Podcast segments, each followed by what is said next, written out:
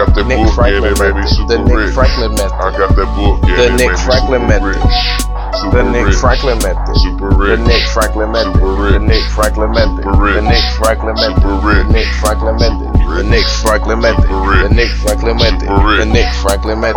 The Nick Franklin Method.